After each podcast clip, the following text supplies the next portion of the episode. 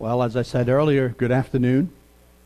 It's really good to see so many faces, so many visitors, uh, so many friends that uh, we just get to see on special occasions. So it's, it's really good that you're here with us. And thank you for coming here with us.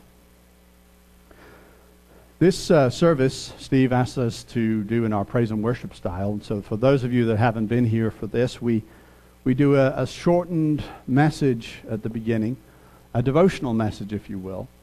Um, and then it is normally tied to a specific song that we're, we're hoping that you guys will, will learn and, and sing with us. And so that's what I brought to you today. It's a very small message, but I hope it's with a big impact. And oftentimes, small messages can have big impacts, can't they? You know, we have uh, the rise of social media. Anybody on Twitter? You know, Twitter, there's a few tweeters in here. You know, very small messages. I, I know they've expanded over the years, but designed to have kind of maximum impact. Well, there was a small statement said by an author that I, I like very much, and I probably quoted him before. Um, and you may have heard this quote before. His name was C.S. Lewis. And he compared being a Christian to being a freedom fighter in occupied territory. He said this in his book, Mere Christianity. Christianity agrees with dualism, and that's kind of part of a larger concept that he has in the book. But he says, This universe is at war. But it does not think this war is between independent powers. It thinks it's a civil war, a rebellion, and that we are living in part in the part of the universe occupied by the rebel. Enemy occupied territory. That is what this world is. Christianity is the story of how the rightful king has landed. You might say landed in disguise and is calling us to take part in a great campaign of sabotage. When you go to church, you're really listening in. You're listening in to the secret wireless from our friends. And that's why the enemy is so anxious to prevent us from going. A lot of really neat concepts in there, isn't it? And he's drawing on the comparison between the rebel fighters, the, the resistance in, in occupied Europe during World War II, and that they would tune in to the BBC and get their secret messages and their instructions on what to do. And I think in many ways he's right we are in enemy occupied territory, aren't we? We look at the world and it's vastly different from five years ago and vastly different from 10 years ago and 20 and 30 years ago. We are in that occupied territory. Except I would disagree with him on one point. The king has not yet landed. He's not yet arrived. He did come once, but he hasn't come with his armies. Not yet. But he has done something else. He has sent ambassadors. He has sent us as ambassadors. As the Apostle Paul made clear to us in 2 Corinthians 5, verse 20, speaking of himself firstly, but now also of us. He says, Now then, we are ambassadors for Christ as though God were pleading through us. And we're pleading to the world, right? On Christ's behalf, be reconciled to God. For he made him who knew no sin to be sin for us, that we might become the righteousness of God in him. We are this, these ambassadors for Christ. We are ambassadors to this world from its rightful king. In this rebel held territory, we are sent to plead with the rebels and those under their control to lay down their arms and surrender to their rightful and true King and Savior. And as ambassadors for Christ, I propose that we disavow all allegiance to any other potentate, any other foreign power. And as ambassadors, we should not engage in the politics of this world. And that's hard. That is very hard especially if you're on social media. You're bombarded every day, aren't you, with all the different comments depending on your political point of view and designed just to get you riled up just enough. and riled up against somebody else, whoever that may be. But we are supposed to be ambassadors. And think about that for a second. When an ambassador is sent from the United States and they go to Peru or uh, Venezuela, probably no ambassadors there right now, they don't engage, right, in the politics of that community. Because if they did, they couldn't carry the message of the United States. So we, too, are ambassadors. And Paul continues with this concept in 2 Corinthians, moving into chapter 6, as he lays it out for us what we are called to do as ambassadors. Here's our instructions.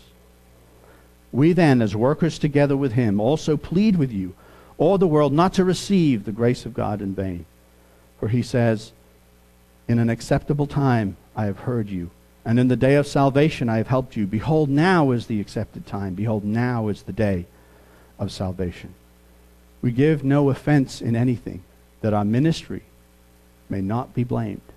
But in all things we commend ourselves as ministers of God in much patience, in tribulations, in, in deeds, in distresses, in stripes, in imprisonments, in tumults, in labors, in sleeplessness, in fasting, by purity, by knowledge, by long suffering, by kindness, by the Holy Spirit, by sincere love, by the word of truth, by the power of God, by the armor of righteousness on the right hand and on the left, by honor and dishonor, by evil report and good report, as deceivers and yet true, as known as well as uh, as unknown as well as known, as dying and behold we live, as chastened and yet not killed as sorrowful, yet always rejoicing, as poor, yet making many rich, as having nothing, yet possessing all things. Easy task to follow, isn't it? That's quite a list. That's quite a list. And as I was thinking about this, you know, I was thinking about myself and what I have said at times, what I have said at work. Maybe I've even said at the pulpit, what I've even you know, communicated to people in my neighborhood or in the world. And I have not been an ambassador. I've maybe given my opinion and my politics and my view of the world. You know, one of the things I used to say was that I prefer the Republican form of corruption over that of the Democratic. Right? And I'm making a joke. I'm saying that they're both just as bad as each other, right?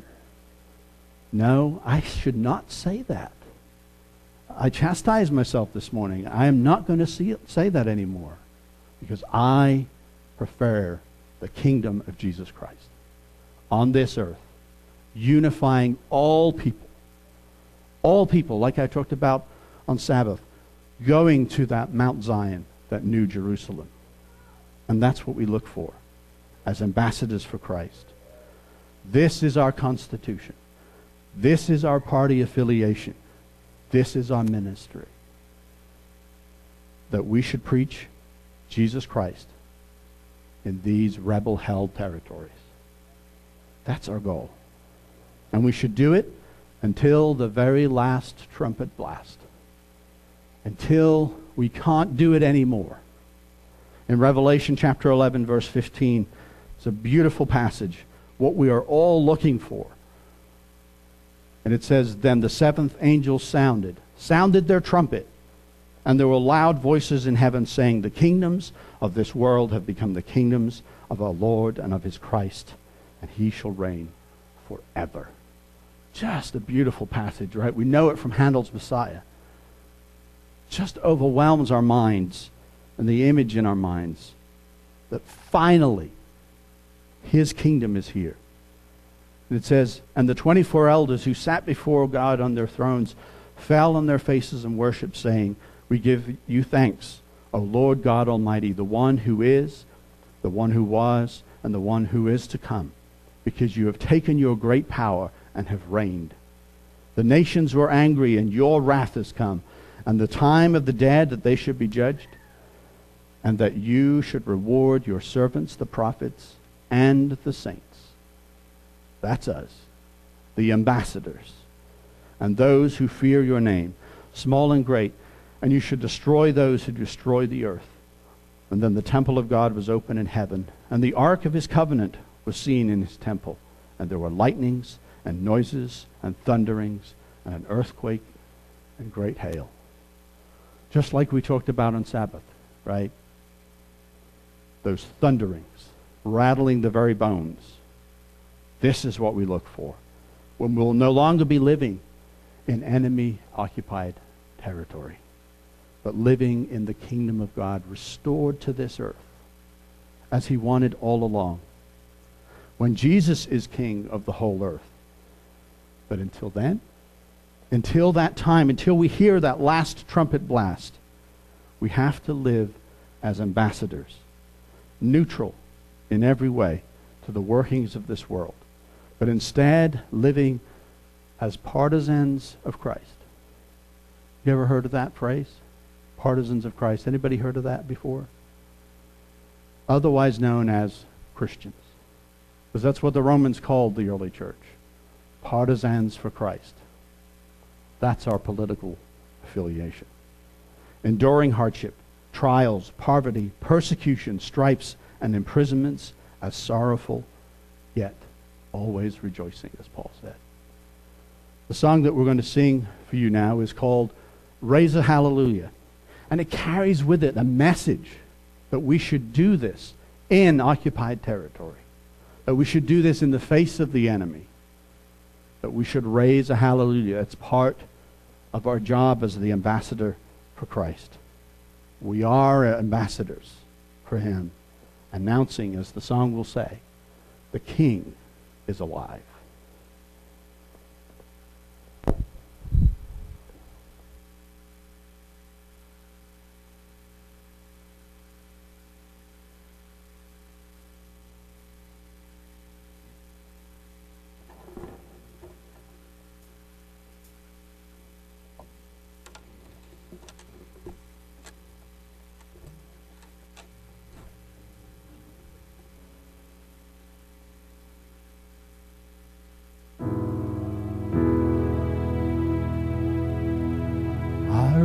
A hallelujah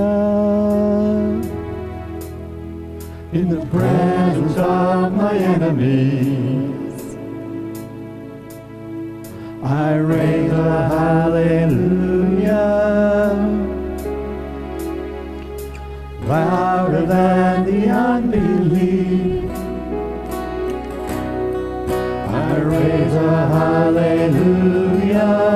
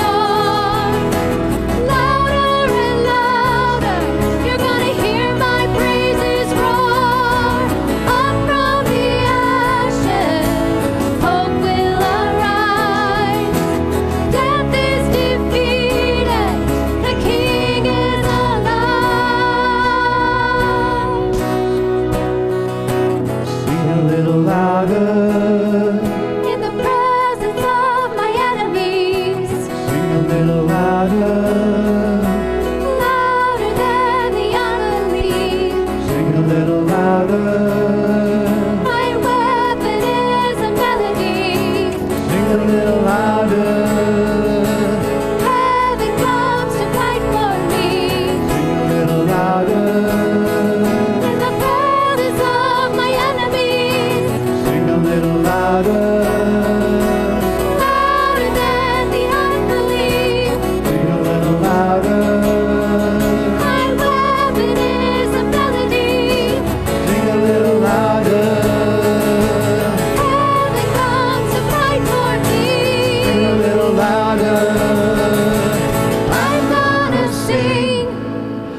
girl.